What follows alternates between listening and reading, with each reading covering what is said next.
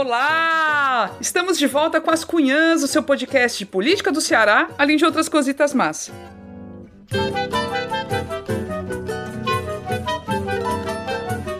Eu sou Camila Fernandes e, como sempre, estou ao lado de outras duas cunhas jornalistas indescritíveis. A Inês Aparecida. Oi, Inês! Oi, Camila. Oi, Evelyn. Oi, Cunhanzés. Alô, Curumins. Indescritível mesmo, bem misteriosas e felizes, né? Com aquela noite lá do nosso primeiro quiz que foi no Serpentina Bar. Gente, foi bom demais.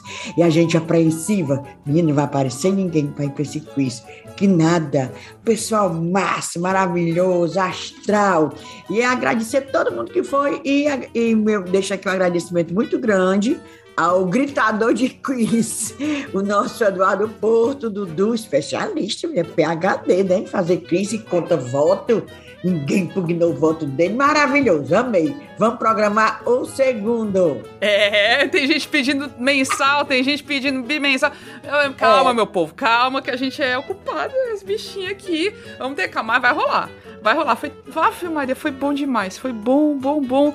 E tu, Emily Rebouças, gostou do, do, encontro com os ouvintes nesse quiz das cunhãs? Mulher, o medo de flopar era real. A Inês fala que a gente tava apreensiva e tava mesmo. Mas, gente, será que vai ter menos quatro mesas pra brincar com a gente? E a gente já pensando assim, né? Não, mas se não for ninguém, a gente senta, bebe e é feliz do mesmo jeito.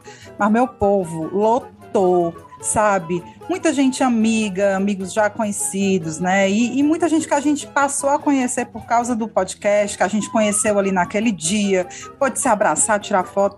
Cara, foi, foi, foi muito massa, assim. Foi, a gente se sentiu muito especial, muito querida e feliz porque cara, só tem gente boa que acompanha a gente e tá aqui com a gente. Então, valeu mesmo, galera. Obrigada.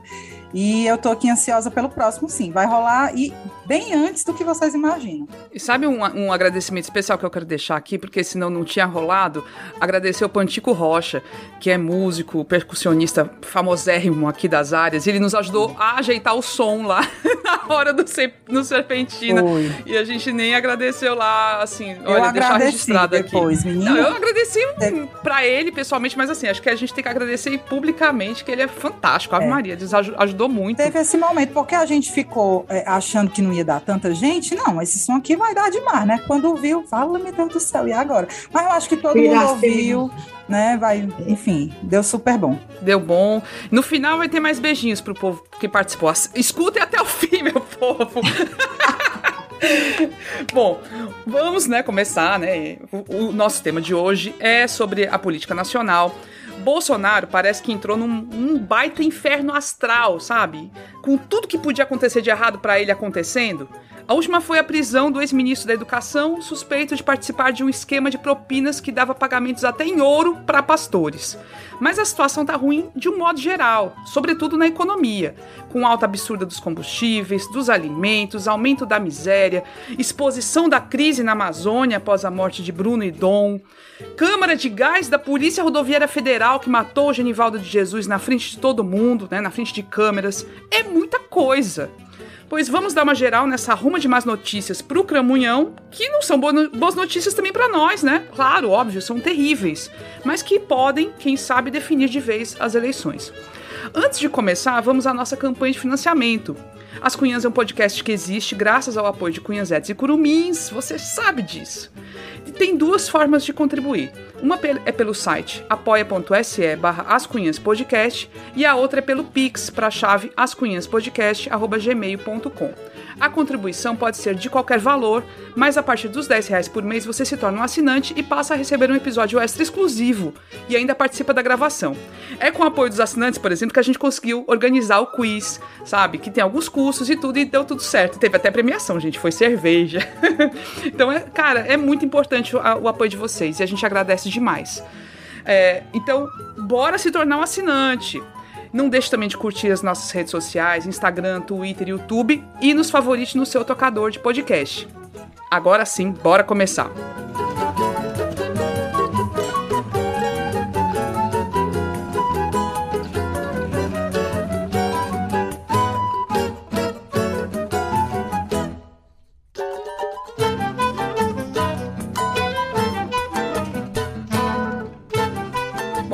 Inferno astral do Bolsonaro parece assim uma coisa que parece que começou desde o começo praticamente do governo, né? O, o, o bicho para ser azarado também, né? Pô, nunca antes a gente tinha vivido uma pandemia da magnitude que tá rolando desde o finalzinho de 2019, começo de 2020, efetivamente no Brasil, a partir do comecinho de 2020, né? Cara, a pandemia já foi uma coisa absurda. Mas só que a coisa não parou aí, né? A gente viu ele fazer todas as besteiras do mundo, todas as, todos os crimes do mundo que ele cometeu durante a pandemia e segue fazendo besteiras e fazendo coisas que parece que só estão piorando ainda mais a situação. Porque é aquela história, não é só azar, azar não é, não é sozinho. Para ser azarado, tem que estar tá fazendo coisa errada. E ele tá fazendo muita coisa errada desde o começo, né? Então a gente tem aí a situação do escândalo do MEC, que teve essa semana passada a prisão do ex-ministro da Educação, Milton Ribeiro, que além de tudo é pastor, né, reverendo, sei lá o quê, e que foi pego aí com gravações que estão circulando, gravações escandalosíssimas, associando inclusive a possibilidade possibilidade do, do Bolsonaro ter avisado a ele que ia rolar busca e apreensão na casa dele, do, desse ex-ministro, né? E isso agora, pouquíssimos dias quando o Milton Ribeiro já não era mais ministro e, e, era sim um investigado. O esquema dos pastores do MEC, não sei se vocês lembram, é uma situação que também houve gravações, prefeitos denunciando que pastores indicados pelo ministro da Educação iam lá na prefeitura e falavam: olha, é, agora nós é que somos os mediadores aí para liberar as verbas da educação. Então você tem que dar uma, uma coisinha para nós aí. E teve barra até cobra... É, uma exatamente. coisinha era barra de ouro. Exatamente. Inclusive né? barra de ouro. Em, em, cidade que tem, né, mineração de ouro e tal, os caras são burrinhos, né? Imagina. Bem espertinhos.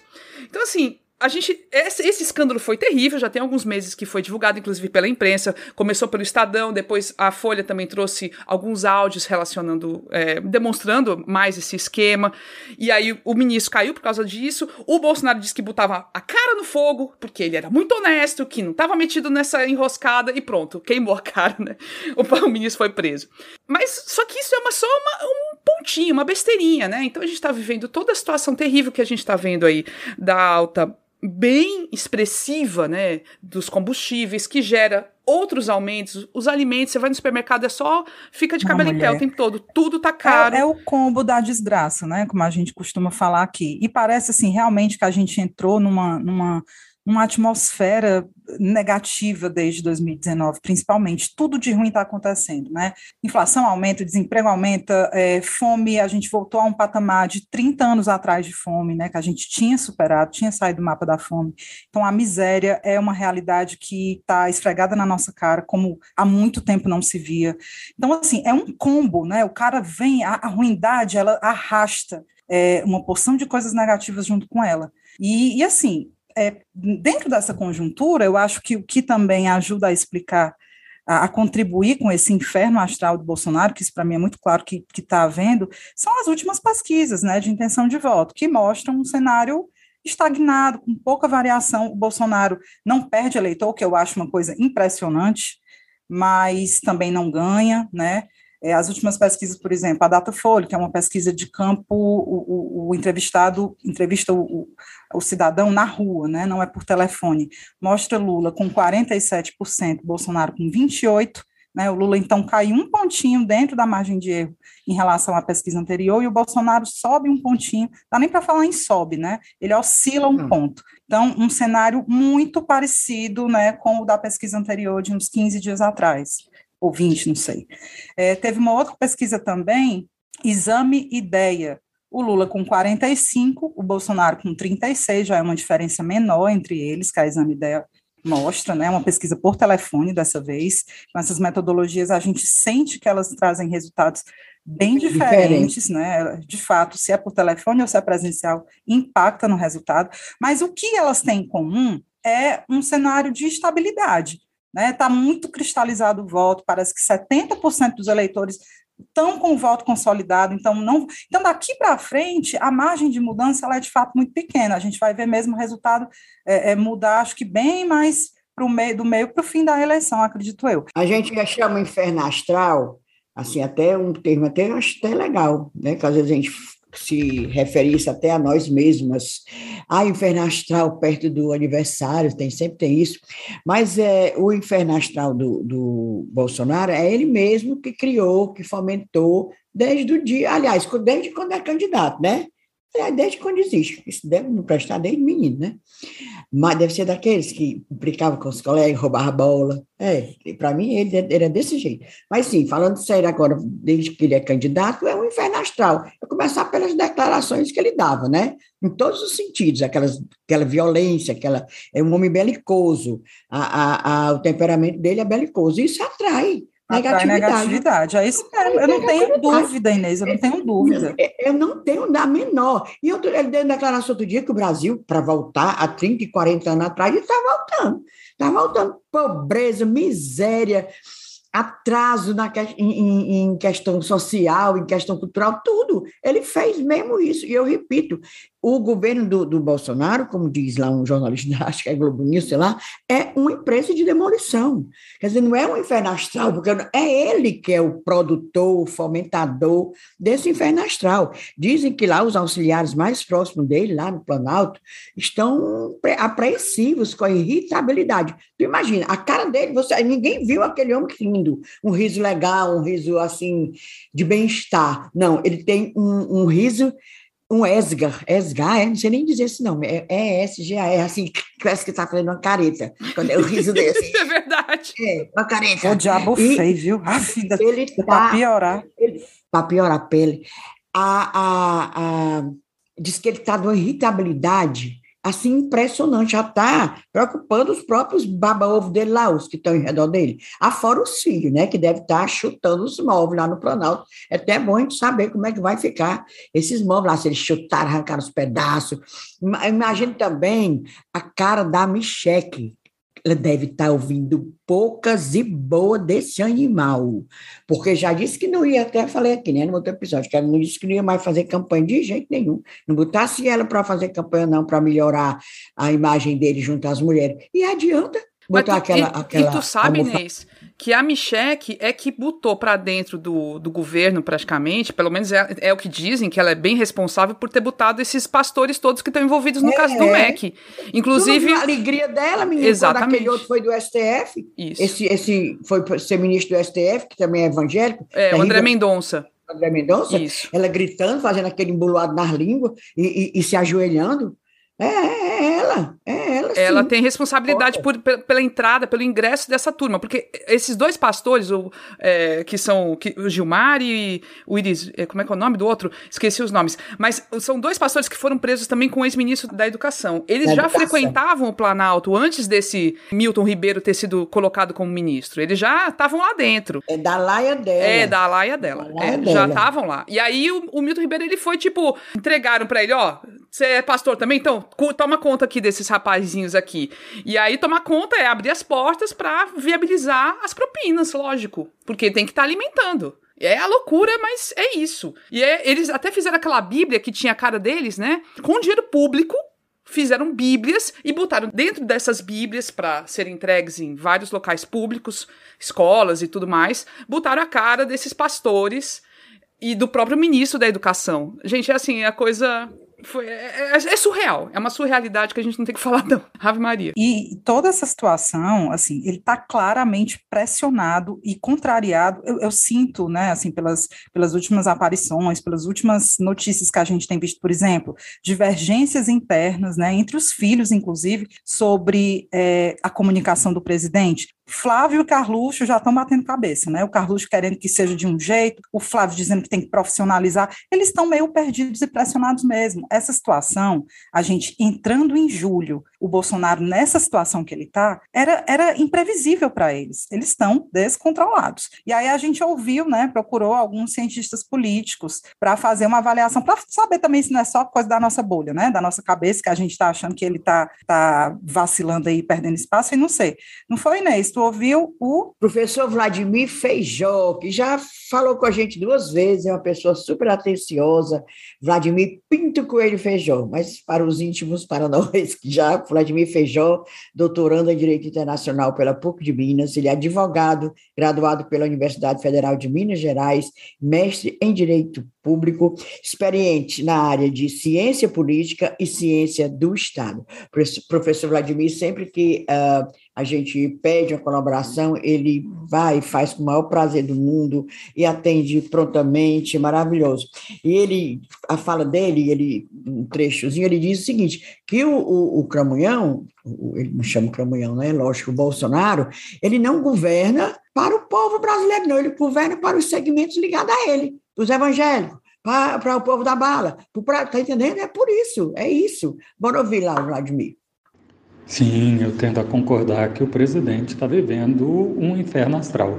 Um inferno astral no sentido né, dos meses anteriores à eleição, acontecendo uma sequência de dados, fenômenos internos e internacionais que contribuem para a desgraça pessoal dele. Especificamente, eu acredito que boa parte disso diz respeito à própria bandeira, ou conjunto de bandeiras que ele levantou na eleição passada e as condutas que vem conduzindo nos últimos três anos e meio como presidente da República.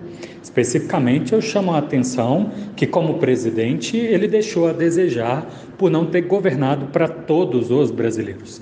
Ele insistiu em fazer é, uma administração que priorizasse os interesses dos seus apoiadores, daqueles setores específicos que financiaram a campanha dele, ou então que dão base de sustento à pesquisa de opinião que mostra aí algo entre 20% e 30% da população.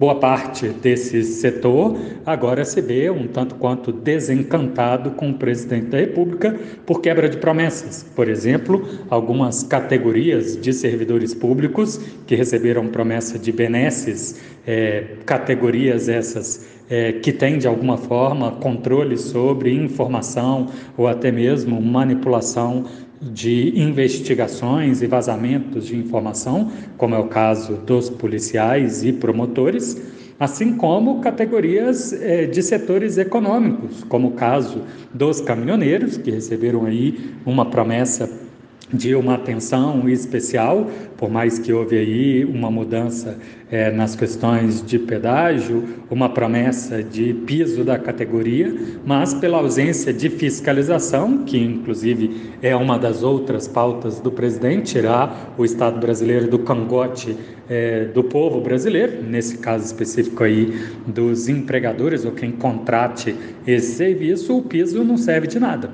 Do outro lado, essa mesma política de flexibilização da fiscalização, para não falar de desmantelamento desses órgãos, tem como consequência liberar para a prática de crimes organizações criminosas que deram apoio a ele, caso específico a garimpagem em áreas não permitidas, a grilagem de terra, terra o crime internacional especificamente é, de armas que, diante a repercussão péssima da comunidade internacional da República, o presidente, de alguma forma, se vê aí é, um tanto quanto prejudicado, talvez não com essas categorias, mas com a população em geral, que gostaria de ver exatamente o oposto, um combate duro à criminalidade. O fato de ter também interferido em investigações e dado. É, perdão presidencial para condenados da justiça também pode ter pesado bastante é, no eleitorado que o abandone agora, né? O que tenha apoiado no passado e agora não apoia. Fora isso, o presidente da República é, teve uma conduta um tanto quanto absurda durante o período da pandemia e isso acabou tendo consequências muito grandes, não só de famílias que ficaram sem entes queridos, indivíduos com sequelas e outros tantos que poderiam ter sido evitados com uma coordenação eficiente da resposta à pandemia. Sem contar ainda a circunstância da deterioração econômica em geral.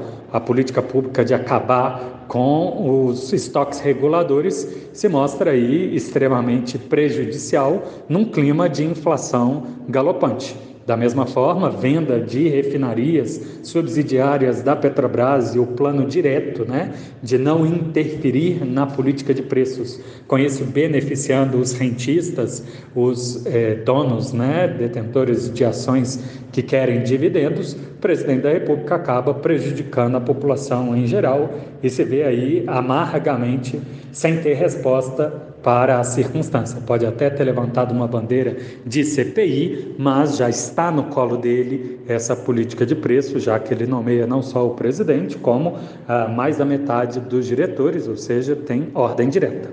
Isso sem contar os casos de corrupção que cada vez mais vêm à tona.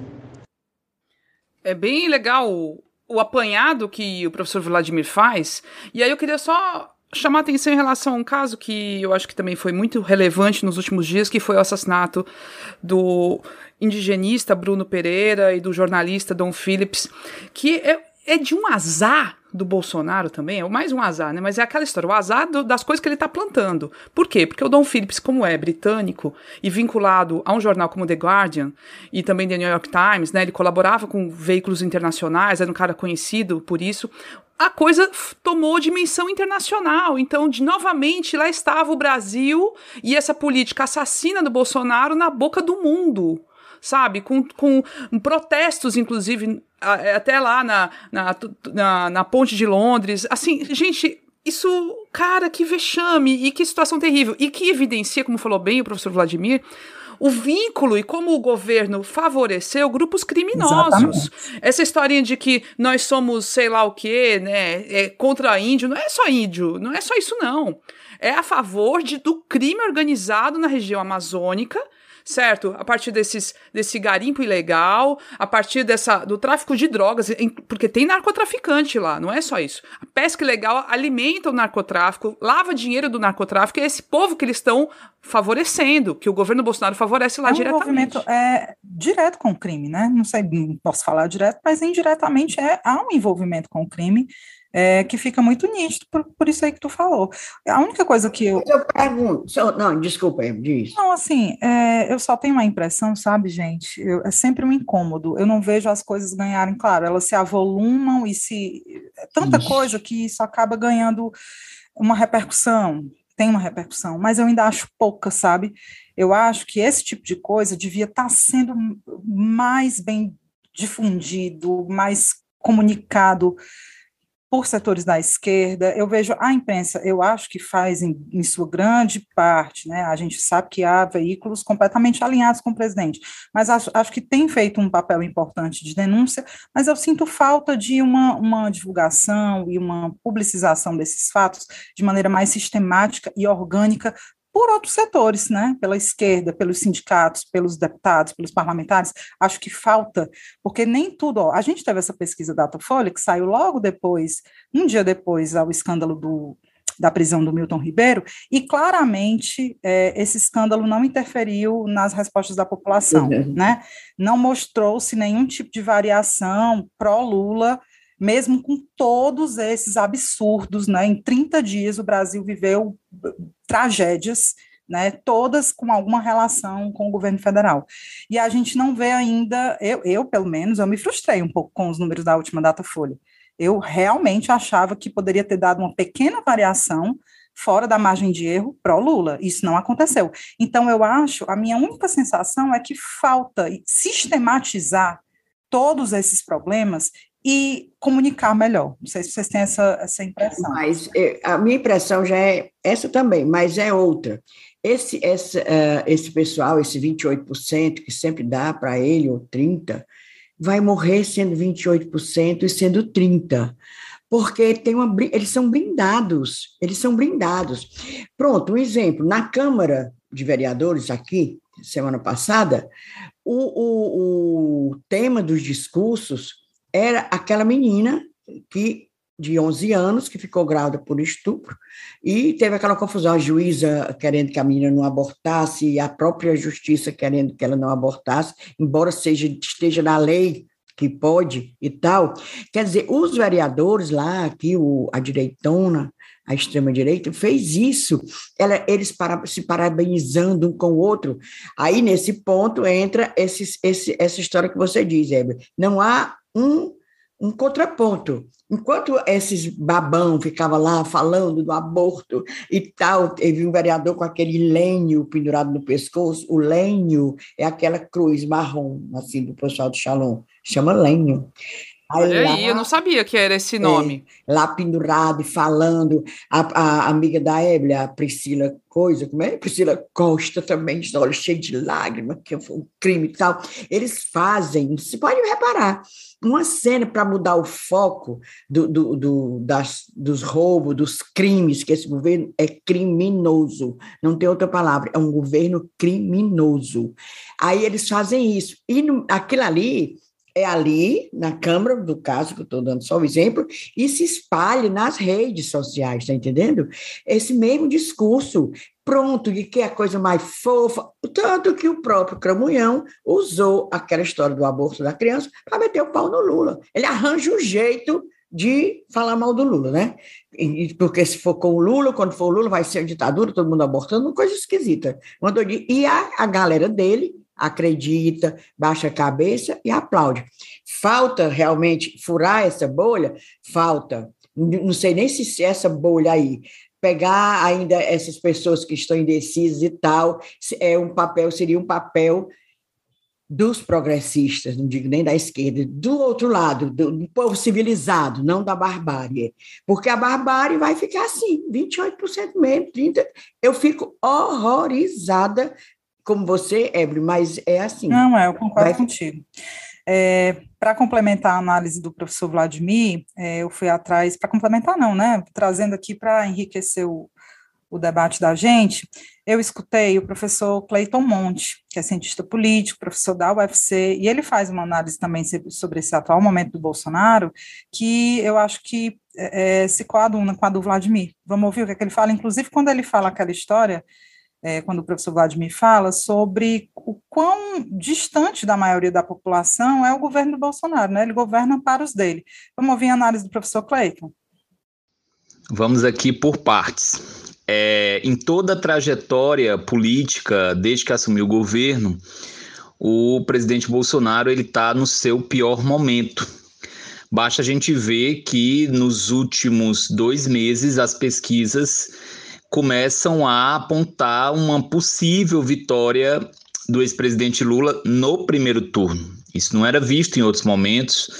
A gente teve no ano passado até situações de um empate entre Lula e Bolsonaro é, em alguns institutos de pesquisa. Então, é, é o pior momento até agora nessa disputa direta com Lula, né?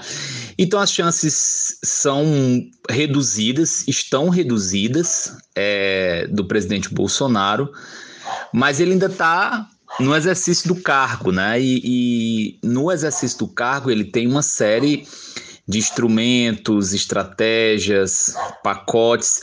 A grande questão do presidente Bolsonaro, a meu ver, é que ele ainda não percebeu, ou se percebeu, não fez uso disso, de buscar dialogar para grupos que não sejam diretamente sectários, é, diretamente ligados ao, a ele, né, os, os bolsonaristas. Para ganhar a eleição, você tem que falar com outros públicos. Tá? A gente está falando de um país continental, de um país com, com uma, uma, população gigantesca, com muitos interesses, com regiões as mais diversas, com diferentes classes. Bolsonaro ainda não fez isso. Né? Então ele abre mão dessa, dessa perspectiva política e isso reduz ainda mais as chances é, de reeleição do presidente. Agora, em 2018 ele ganhou. Ele ganhou e tinha um, um, um percentual elevado de gente que aderiu ao que ele estava propondo, falando. Que proposta mesmo, ele propôs pouco, né? Ele só era mais aquela cena, aquela coisa, aquela performance, né? De mito e, e tudo mais. Nem em debate praticamente foi, né? Foi em um, dois.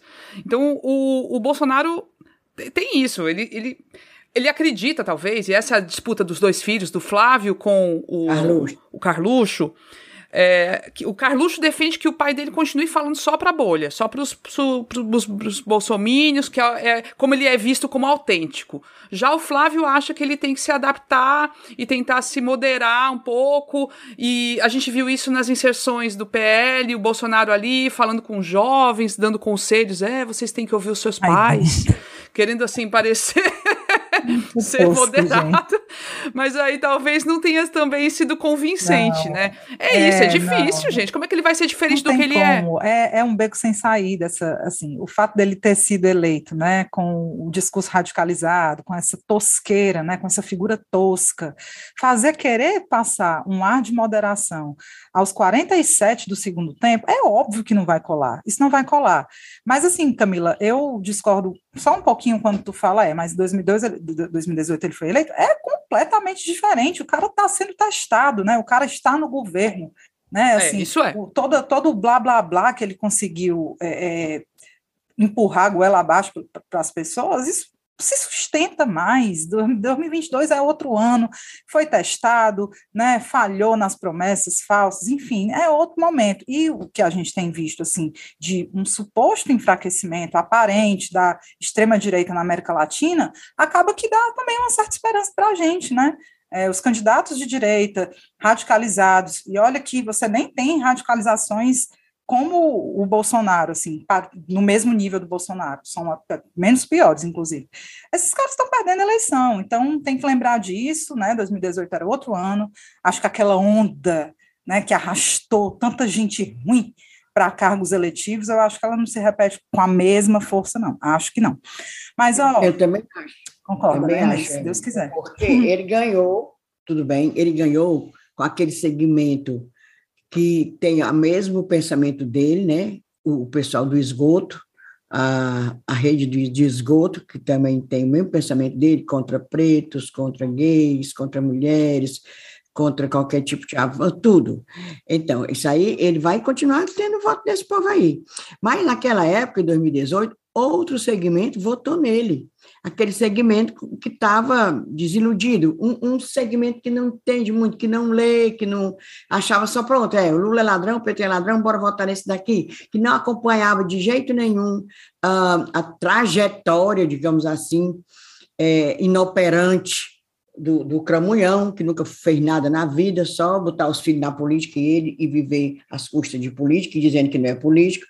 Sabe? Aí tem esse pessoal que não sabia quem era ele. O Brasil estava tava sob efeito da Lava Jato, né, Inês? Era engraçou momento... com ele. Pois é.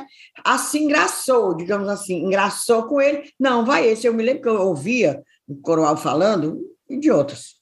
É, a, a elite, as elites aqui de Fortaleza. Bolsonaro vai acabar com isso. Tudo que tinha assim de errado, ah, porque lá no, na repartição tal, botaram fulano de tal. Bolsonaro vai acabar com isso. O Bolsonaro vai acabar com isso. Esse pessoal aí, eu acho que se desiludiu bastante. Tá entendendo? Não é aquele... Uma parcela, é, uma, parcela. uma parcela. Mas essa 28, 30, bora ver o resultado do, do, do, da urna. Vai morrer sendo bolsonarista, pai. E ele vai sair, ele vai morrer com aquela tripa dele saindo e tudo, e vão continuar desse jeito. Não, é bem Pessoas próximas de nós vão continuar desse jeito. Aí eu falando, fora aquele, fora do áudio, com o Vladimir, eh, professor Vladimir Feijó, ele diz assim: nós temos é que fundar a República brasileira. Realmente, vamos fazer a verdadeira revolução das mentes. É necessário fazer a revolução das mentes. Achei isso muito bacana o que ele disse. Tem que fundar uma república. O Brasil não é nada. E eu lendo a, a, agora o terceiro volume da escravidão, né, do Laurentino Gomes, criatura, a prática daqueles escravistas é a mesma de hoje, desse povo que tem poder. A mesma. Ou seja, Vladimir Feijó tem toda razão quando ele diz essa frase. Vamos fundar uma república, vamos fazer a verdadeira revolução das mentes. Achei muito bacana. Pois é, e é isso. Gente, é? uma coisa que tem que a gente tem que lembrar é que tá bem pertinho da eleição já, né? Julho tá aí, uhum. né? E uma coisa que é central na situação do Bolsonaro é como é que vai ficar a adesão do Centrão a ele, já que ele não está crescendo como prometido. O bonitinho do Arthur Lira, presidente da Câmara dos Deputados, era um que dizia que não, Bolsonaro deve estar ultrapassando Lula nas pesquisas por volta do fim de maio ou junho. Né? Tinha essa previsão. É, o, o outro bonitinho lá, Agora vai. o, o, outro, o outro bonitinho lá, o Ciro Nogueira, não, maio, Bolsonaro já estará na frente, né? Tinha toda aquela esperança Foi. no efeito do Auxílio Brasil, mas enfim, essa data chegou e nada disso está acontecendo, pelo contrário, como a gente está vendo, o inferno astral só se, se agrava. E aí eu foi um outro questionamento que eu fiz ao professor Clayton sobre quais são as expectativas em relação à posição do Centrão, né? Que a gente sabe que está com ele, está fechado com o Bolsonaro, pero não multe, né? Esse pessoal migra fácil de acordo com a conveniência. Então, essas pesquisas não estão dando bons resultados para o Bolsonaro. E eu perguntei, a gente deve começar a ver o Centrão desembarcar? Como é que é isso? Ouviu o Cleiton? A principal característica do Centrão é o pragmatismo. Né? A gente está falando aí é, de 270 a 280 parlamentares dos mais diferentes partidos que são pragmáticos. Então, assim, é, por mais que a gente fale que o Centrão marcha com Bolsonaro, é, é o que a gente acaba ouvindo na imprensa, porque os principais líderes jogam no time do Bolsonaro, Ciro Nogueira, Valdemar Costa Neto, Roberto Jefferson, a gente vê essas figuras defendendo o presidente, mas se a gente colocar uma lupa, uma lente de, é, com, com olhar mais detidamente, a gente vai ver que, por exemplo, vários parlamentares do Centrão no Nordeste já estão com Lula, já estão com Lula. Então, assim, é, eu vejo que não há esse bloco, ele não, ele não, ele não tem uma unidade pró Bolsonaro, até porque o governo ele, ele é muito impopular e ele está fazendo um, uma, uma, ele tem uma política econômica desastrosa, trágica, né? E sem apontar saídas, sem apontar perspectivas. Então a gente vê aí tem 33 milhões de pessoas passando fome, a gente vê desemprego mantido nas mesmas taxas, a gente vê o custo de vida altíssimo. Então, é, os, os, os deputados, os senadores do Centrão, eles percebem isso. Então, eu acredito que não há, é, não embarcam todos eles na canoa do Bolsonaro. O que Bolsonaro pode fazer? Quais seriam os recursos que são reduzidos, né? É, é utilizar alguma, alguma margem de investimento, alguma, algum recurso de algo de fundos, mas ainda é, são, são perspectivas ainda muito reduzidas, porque o que importa para é, os parlamentares é a chance de, de, reeleição. Então, assim, se chegar, a gente está é, no mês, entrando no mês de julho, se a gente chegar em agosto, é, no início da campanha, e Bolsonaro tiver estagnado com esse mesmo percentual de, de do, dos eleitores, é, dificilmente ele vai ter a unidade do Centrão com ele. E é interessante também a gente lembrar que os partidos do Centrão também estavam com Alckmin em 2018, né? E isso não impediu que o, o, vários parlamentares migrassem para outras candidaturas e o Alckmin terminasse com uma votação inexpressiva. Então, é importante a gente ver até que ponto, é, é, o, qual é o, o que é que esses parlamentares realmente estão perseguindo. O presidente tem pouca margem no orçamento, a gente está percebendo a dificuldade agora com relação aos combustíveis, então isso, de certa forma, reduz a, a, a barganha política dele. Como diz o Zé Roberto de Toledo, é, do Foro de Teresina, eu admiro muito, eu gosto, sempre escuto, com divergências e tudo, mas eu, eu gosto. Ele chama o Centrão de arenão. Ele, ele defende que o Centrão nunca foi centro, sempre foi direita. E que o Centrão nunca dá o apoio, ele só aluga, né? Então, esse diagnóstico do Cleiton é perfeito. Não dá para confiar no Centrão. O Centrão vai para o lado que tiver que tiver bom. Nosso Ora... amigo Orlando Calheiros, né, o do Twitter Anarco Fino, ele diz o seguinte, que um passarinho contou para ele que o pessoal do Centrão, tem político do Centrão que estava só esperando essa pesquisa da Datafolha de sexta-feira passada para pular fora do governo, certo? Mas pular sem muito alarde, certo? No sigilo. Aí ele até faz assim, diz uma expressão aqui, que até eu perguntei para ele o que era. Eles vão fazer assim, vão marcar a moda carioca. Eu digo, como é isso, menina? Ele disse assim, moda carioca, assim, aparece lá em casa, assim, aí não marca o dia, não marca a hora, sabe que carioca é assim. Estou dizendo ele, e ele é carioca, né? Aí ele disse que vai ser desse tipo. Ou seja, com relação aos palanques do Lula em vários estados que o Centrão manda, sabe? Aí diz assim, ah, é, vamos, vamos levar o, o cramunhão lá pro, pro palanque e tal, é, tal, mas marcando a moda carioca, sem marcar Tem aquele data. ímpeto Boa. também, né, Inês? Porque uma coisa é você se abraçar, se agarrar com o Bolsonaro, botar ele na cacunda e pedir volta Isso. a ele. Outra coisa é você ficar por ali na espreita, você não faz um santinho com a foto dele, faz só a sua. Porque não quero morrer é? na praia, não, Exato. rapaz. Centrão é como diz aí o Toledo, aí aluga aluga e suga. É. Agora, diz é o seguinte, que enquanto eles puderem sugar tudo, aquele Ciro Nogueira, esse Arthur Lira, estou dizendo só os dois nomes que são os mais visíveis, mas tem centenas deles, né? Enquanto eles puderem sugar, eles vão sugar até a última gota desse governo. Aí, quando eles virem mesmo, que, que como estão vendo, que o barco está afundando, vão dar no pé e vão marcar esses palancos do, do coisa ruim lá, a moda carioca. Eu achei ótima essa comparação.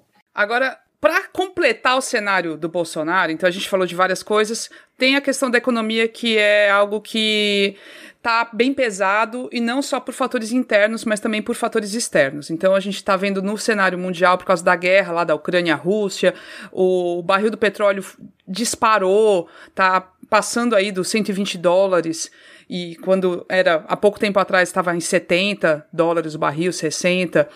É, então subiu muito. Tem uma que, a questão do, do, aumento dos alimentos também, então commodities em alta, tem um bocado de coisa que está acontecendo. E aí, aqui no Brasil, a gente está vendo essa desgraceira que, tipo, o que, que o Bolsonaro, como é que ele reage? Demite o, o, presidente da Petrobras, manda sair. Fica ameaçando lá também ministro das Minas e Energia, trocou recentemente. Cara, é só. Ameaçou até CPI da, da Petrobras. É, ficam fazendo aquelas. Assim, chantagem mesmo. Parece que assim, é a Petrobras que quer destruir o Brasil. Peraí, parece que a Petrobras não é uma estatal que tem ali é, integrantes do governo, inclusive, em maioria, no conselho e tudo. Parece isso, fica fazendo uma cenazinha, né? Aí eu fui atrás da professora Alessandra Benevides, que é doutora em economia pelo curso de pós-graduação em economia da Universidade Federal do Ceará. Hoje ela, ela é professora adjunta da, do campus de Sobral, né, do curso de economia da UFC. E ela é fantástica e sempre também já colaborou com a gente, é maravilhosa, muito clara. E eu perguntei assim, porque assim, nem tudo também é culpa do Bolsonaro, né? Tem então esse, esse fator externo que é relevante mas aí tem a interação aqui com a falta de competência e com a inabilidade também com a visão econômica, né, dessa galera do, do Paulo Guedes, né, que eles têm uma visão de tipo estado mínimo, o mercado que resolva tudo, mas ao mesmo tempo que agora ficam querendo regular o preço da Petrobras. Então eu perguntei primeiro para ela isso sobre o, a influência do desse fator externo em tudo que a gente está acontecendo, em tudo que está acontecendo no Brasil. Vamos ouvir o que ela falou. Eu vou fazer um pouquinho rapidamente o resgate dos dados voltados para a inflação, para mostrar que a gente já vem com uma inflação mais elevada em 2021. A inflação atingiu dois dígitos, né? E muito, muito devido ao aumento das commodities. Entre as commodities está o petróleo. Então, se você pensar que isso faz parte do cenário externo, eu vou dizer que sim, que toda essa bagunça em termos de caristia, né, que a, o brasileiro está sentindo no bolso, todo, todo esse pacto da inflação, ele vem se construindo e, e a nossa é, moeda vem se deteriorando desde meados de 2020. Não é a pandemia efetivamente, porque na pandemia você tem pessoas que não conseguem comprar, você teve fechamento de comércio, então é, isso não incentiva, pelo lado da demanda, é, o aumento dos preços. O problema é o lado da oferta, porque você tem um custo maior. Se o petróleo aumenta, as commodities aumentam, isso tem um impacto aqui, aqui dentro do país. Então, você tem preços de alguns alimentos cotados também é, externamente.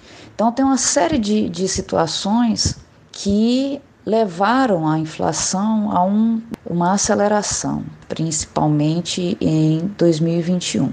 Não é a guerra, não é de agora, a guerra que eu estou falando, a guerra da Ucrânia e da Rússia, né? Essa guerra, ela vem só dificultar ainda mais, por exemplo, os produtos de importação, fertilizantes, do, do, de um setor que é potente no país. Então, o setor que poderia amenizar, elevando o crescimento, amenizar o sofrimento da, daqui de dentro, que é o setor agro, agropecuário, esse setor também está sofrendo aí um impacto forte e o nosso crescimento econômico vai se dar principalmente via serviços. Se você pensar na, na taxa de juros, em 14 meses a taxa de juros saiu de 2 para 12, alguma coisa, ele é, foi, teve um, um aumento aí de, de mais de 10 pontos percentuais para tentar controlar a inflação. Só que você aumenta juros para tentar barrar demanda. E a inflação é uma inflação de custo. Então, é, tem aí um problema grave de controle, de falta de controle. O grande problema é, então, a gente já tem um, um, um cenário em que em 2021 tinha um aumento aí dos preços dos, dos, das commodities. Então, o trigo é uma commodity, o petróleo começou a subir, mas foi aos poucos subindo, agora, não só aos poucos, né? Agora foi de um turbilhão, aí subiu muito. Os preços que são internacionalizados subiram, milho, enfim. E aí, aqui no Brasil, o que, que aconteceu? O câmbio desvalorizou. O que significa? Nossa moeda ficou mais barata. O dólar ficou mais caro. Isso faz com que pressione também a inflação no Brasil. Quem é que define isso? Define, quem define isso é muito a política econômica do governo. O governo quis isso, porque favorece o exportador. Então, a galera que exporta, o pessoal da soja, que é uma commodity importante, exporta soja. Para eles é ótimo, tá? Esse câmbio desvalorizado. O agronegócio, de um modo geral, que é esse agronegócio voltado para monocultura, para essas grandes, né, é, ou, ou, ou, carne, ou leite, ou soja. Essa galera que não pensa na, em alimentar o brasileiro, pensa o quê? Pensa em fornecer para fora do, do, do, do, país, né, o que eles estão produzindo. E essa desvalorização do real para eles é ótima, foi ótima e está sendo ótima. Eles estão ganhando muito mais dinheiro com isso. Só que isso impre, é, também pressiona a inflação no Brasil tá? E aí você já tinha esse cenário já vinha acontecendo, só que aí a guerra agora neste momento fez com que tudo piorasse mais ainda, mas aí vamos só culpar a guerra? Também não, mas tem esse elemento e o governo não consegue controlar a inflação. A única forma que está sendo usada para tentar controlar a inflação é pelo aumento da, da, taxa de juros, que tinha baixado pra caramba, né? A taxa de juros Selic, que é essa taxa básica, né? Que ela acaba sendo um, um padrão, um índice para que outras taxas também sejam modificadas, né, a partir dela. Então a gente paga muito mais no cartão de crédito e no cheque especial, né? Os juros é muito maior. Mas ela e regula. Como a Alessandra explicou, é uma política de, de, de controle de inflação falha nesse caso, porque a gente não está com inflação por causa de alta de consumo, né? Você, você aumenta a taxa de, ju, de juro para frear o consumo da população. Se a população não está consumindo, até parece que nosso, a nossa inflação é porque está todo mundo comprando, comprando, comprando e os preços estão indo lá para cima. Que é isso? Não, pois é, tudo reduziu, inclusive. Segundo a Alessandra, o governo gasta mais hoje. O PIB relacionado ao, aos, aos, gastos do governo, ao consumo do governo, hoje é maior do que do, dos gastos das famílias. As famílias estão gastando menos do que o governo. Olha que coisa maluca, né? uhum. né? Isso é muito, é muito sintomático do que a gente está vivendo. Aí eu perguntei para ela também, porque assim, grande imbróglio, né? Essa palavra bonita que, é, que a gente gosta de usar de vez em quando, né? a emboança do momento. Traduzir. É melhor. É, é a Petrobras. Então o Bolsonaro fica ali dizendo que tem que mexer nos preços da Petrobras. A Petrobras adotou faz um tempo essa política de preços que tem a ver com esse, esse valor internacionalizado, então o, o, a nossa gasolina aqui vendida no posto não é o preço dela não é regulado exatamente pelo valor da exploração, né? pelo quanto o, a Petrobras gasta para conseguir extrair um barril de petróleo. Ela tem a ver com o preço internacional. O preço é o que está lá, o que é vendido lá pelos árabes e tal, entendeu?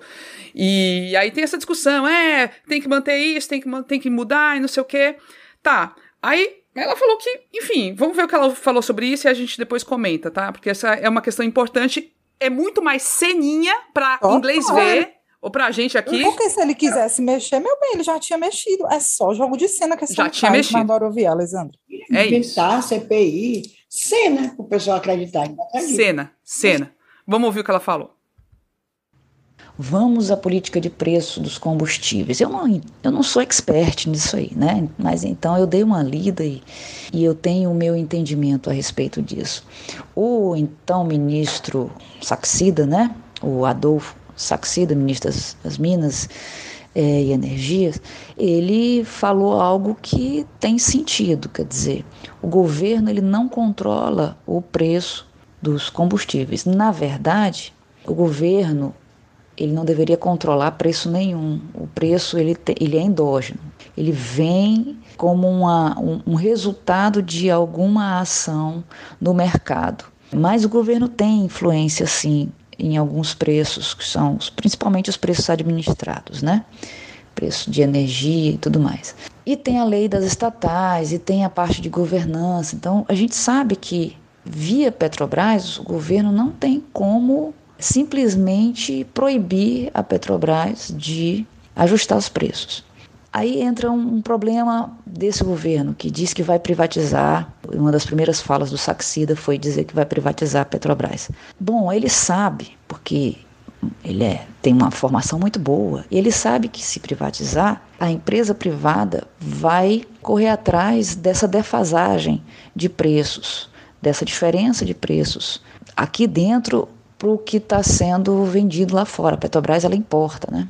Então, é, essa paridade de importação está com uma defasagem para a gasolina de 27% e para o diesel de 11%. O que, é que eu quero dizer com isso? Que a Petrobras, apesar de estar aumentando o valor dos combustíveis, ela não está aumentando tanto que ela deveria, entre aspas, né, deveria para manter essa paridade de importação.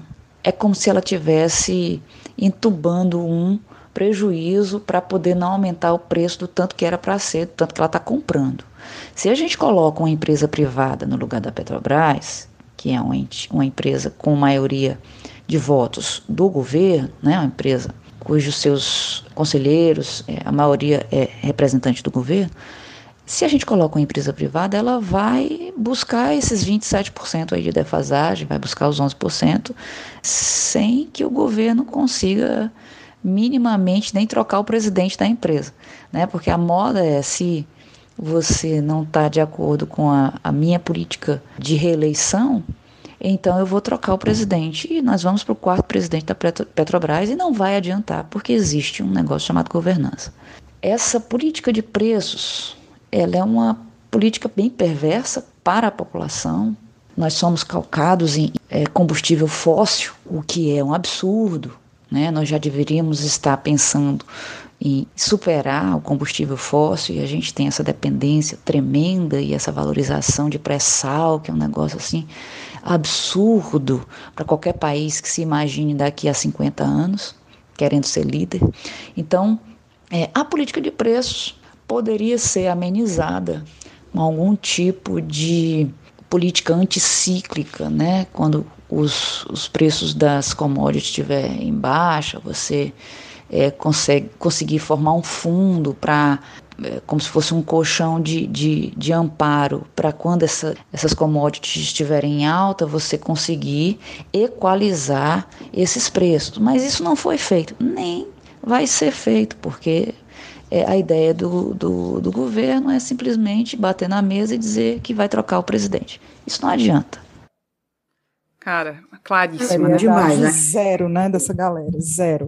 O Bolsonaro sabe de nada. Não, é. Só quer jogar. Não. Não. Pois é. Por quê? Porque pra fazer, pra evitar a situação atual, então a, a, a Alessandra acha que assim, não adianta ficar batendo na mesa, dizendo que vai mudar presidente, pode mudar 10 vezes, 15 vezes, 20 vezes, não vai resolver. Não vai resolver.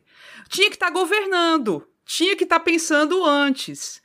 E ela, essa crítica que ela faz, a supervalorização do pré-sal e dessa, da, da continuidade da exploração dos combustíveis fósseis ainda como principal estratégia energética do, do Brasil, nesse sentido, eu acho per, muito pertinente. A gente está na contramão do mundo, todo mundo tentando se livrar dessa porqueira de, de petróleo e a gente ainda investindo só nisso. Não tem uma, um projeto para se livrar dessa situação. É, é, isso também tem que ser mudado e essa crítica tem que se estender ao PT. É, porque, enfim, foi o projeto que, que enfatizou não essa, vejo isso nenhuma aí. novidade é, nos programas com relação aí a energéticos no, no, no Partido também não, da, da campanha do Lula, não vejo. Não vejo. Agora, voltando aqui ao momento atual, tudo folclore deste homem. Vamos fazer CPI da Petrobras, vamos derrubar o presidente da Petrobras, vamos embora, uh, a culpa da, dos preços era do governador. A culpa é tudo mentira, ele sabe que não é falta de governança. Só isso. É. Então, é isso. Então, nem tudo é tão completamente culpa não. dele, Lógico, porque o Brasil não é uma ilha isolada do, no outro planeta, tá? E tudo interconectado, globalização existe, seríamos impactados de qualquer modo por esses preços aumentados, né? Mundo afora, não teria como evitar isso, mas várias políticas que estão sendo aplicadas por esse governo, não de agora, já desde o começo, também tem culpa no cartório. Então, podíamos estar numa situação diferente. E, sobretudo, com menos tensão social, né? A gente está vivendo uma. É, é, o tempo todo na tensão, tensão, tensão. Não se busca resolver nada de, de verdade. É uma coisa triste. A incompetência tem um preço muito caro. Tem um preço muito caro. E é isso, gente. Acho que fizemos aqui um, nosso um raio-x desse inferno astral. É, é, é um raio-x do inferno astral pois do é. homem. Torcendo torcendo para que tenha impactos eleitorais, né? Por enquanto não está tendo, segundo as pesquisas, mas por outro lado temos de, realmente uma perspectiva de que Lula possa ganhar no primeiro turno. Então, vamos ver, né? Vamos Daqui para lá, onde, ainda tem uns mesezinhos. O, Lula do script para não sair dizendo besteira também, né? É, mulher, é verdade. É, mas é, depois a gente tem que fazer é. umas rezas fortes aí para ver se você Falar com Janja, falar com Janja. É. Janja, bote aí, bote moral aí do seu marido, né? Exatamente. Porque tá precisando, viu? Tá precisando. mulher. Não, nada, da boca, é, sai da raspa do chifre dele, bufo, aí começa a dizer besteira. Ei, menina, vocês têm disco, né? Temos sim, por isso chegou o momento do desabafo, o momento do recadinho, que é o momento discunhã. Vamos começar, Inês, Inês Aparecida, pode mandar o seu discunhã. Vou começar, o meu discunhã até é bom, que eu estou é bom hoje. Discunhã é um apelo, meu discunhã hoje, um apelo para a gente ajudar a professora, pesquisadora e artista Isadora Ravena. Ela é uma pessoa trans, é licenciada em teatro e mestra em artes pela Universidade Federal do Ceará. E ela quer fazer doutorado já passou na seleção, na Universidade Estadual de Santa Catarina. Mas, como tudo desse país em questão de, de educação, só vai conseguir bolsa a partir de 2023. E ela tem que ir agora nesse segundo semestre de 2022, certo? Ela tirou, inclusive, primeiro lugar na seleção. E ela só vai ter bolsa em 2023. Como é que ela vai ficar se sustentando um semestre? Então, ela está precisando de ajuda ajuda. E ela pede essa ajuda é, pela va é, naquele como é aplicativo, é vaquinha, né? Naquele que faz vaquinha, vaquinha com K, que o Pix dela é 29 13 45 56, tudo bem fácil, 29 13 456 arroba vaquinha vaquinha com K.com.br. Você dá qualquer coisa, que a pobre da menina, da professora Isadora Ravena, uma artista, pesquisadora maravilhosa, precisa fazer o doutorado dela em Santa Catarina. A pessoa, você querer fazer um doutorado, você estudar, e tem que pedir auxílio, porque um país desse mas os pastorzinhos lá sabiam, né? Pedir barra de ouro. Pois é. Ela não quer uma barra de ouro, não, negrada. Ela quer qualquer coisa, vocês mandem para esse Pix. 2913456, arroba vaquinha com K, né? Com, ponto com, ponto br. Pois tá aí meu disco, É uma pena. Pois massa, viu, Inês? Boa. É, boa campanha, a gente tem que apoiar mesmo e boa sorte para ela, viu? Vai dar certo, vai dar certo, acredita que dá. E tu, Ebele Rebouças? Mulher, meu discunhã hoje é, é bom também, olha, depois da gente ter gastado aqui uma hora falando dessa ruindade, vamos aqui com um discunhã bom. É uma bola dentro da Prefeitura de Fortaleza. Gostei. É, a Prefeitura disponibilizou seis centros de testagem gratuita, óbvio, para Covid, gente, em assintomáticos. Tipo assim, tu tá precisando viajar ou vai encontrar teus avós e tá com medo, sei lá, precisa se testar, não precisa ir na PagMenos e pagar 90 reais, não. Vai num desses 600 que é para assintomáticos. Aí, no perfil da Prefeitura de Fortaleza, no Instagram, tem os endereços. Fiquei feliz porque tem um perto de casa, perto da casa da minha mãe, tem ó, na Jacarecanga, no Vicente Pinzon, Rodolfo Teófilo, Itaperi, Mondubim e Conjunto São Cristóvão. Aí é um negócio para a gente realmente espalhar, né? Porque infelizmente nem todo mundo fica sabendo, e, e é isso que a gente precisa: é testagem é, é acessível para a gente não sair espalhando esse diabo desse vírus.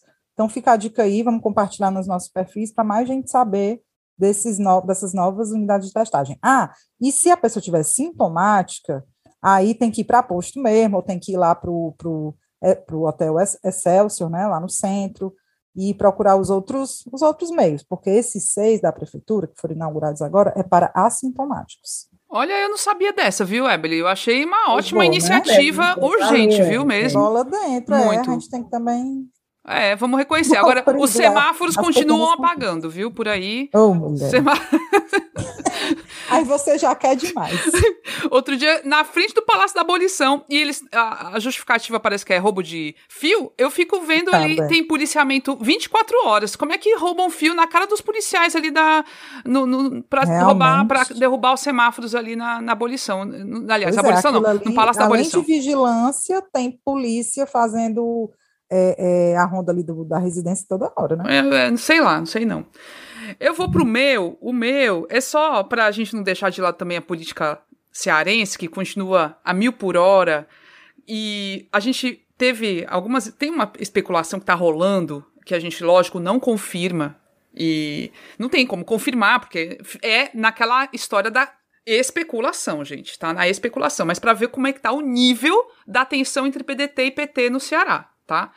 que é uma história que relaciona assim, diz assim, é, vai romper mesmo, e aí a gente, o PDT vai romper com o PT, e aí o Cid Gomes pode ser candidato a governador, e o Roberto Cláudio pode ser candidato a senador contra o Camilo Santana.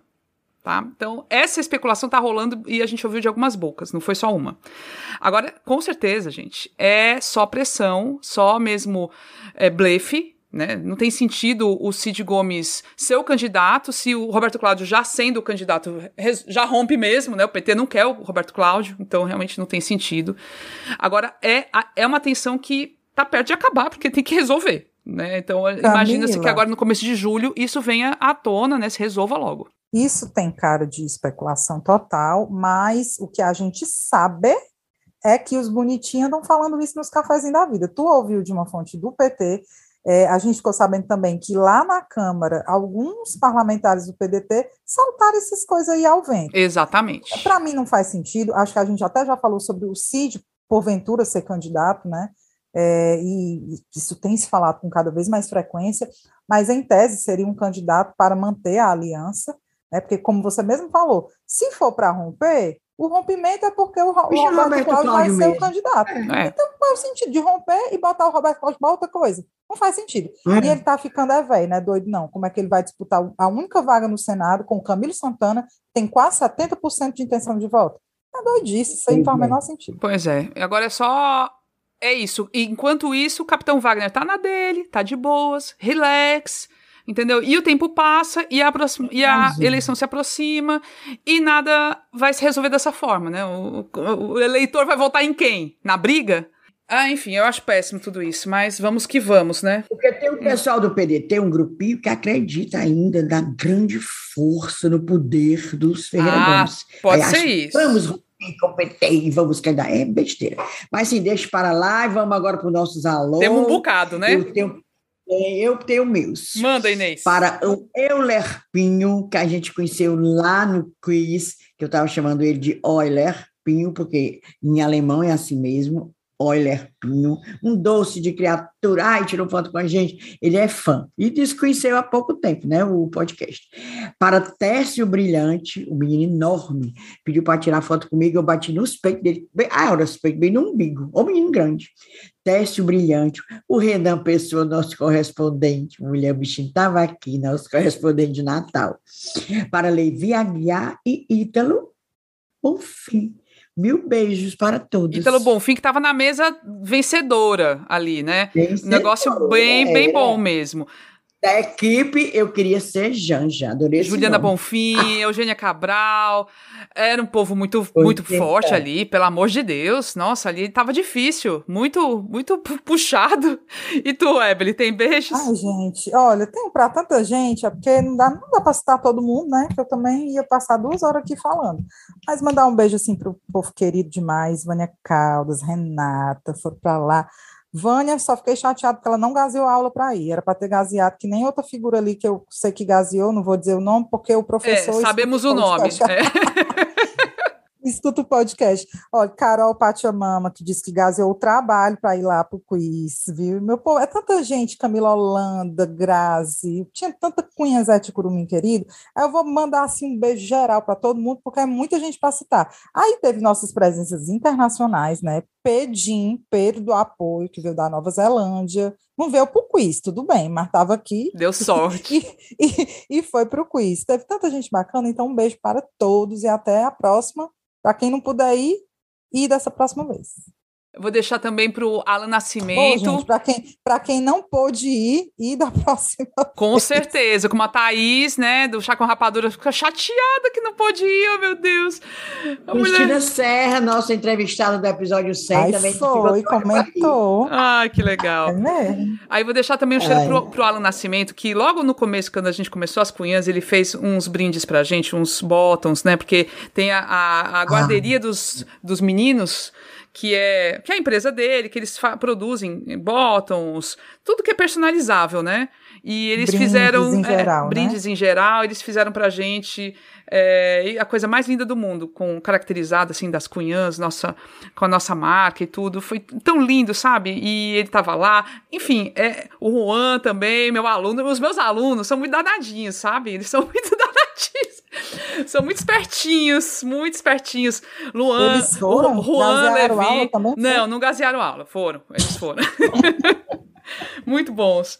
E, de fato, foi, um, foi um, um, dia de encontros, né? A Maísa Vasconcelos estava lá também, o Zé Rosa.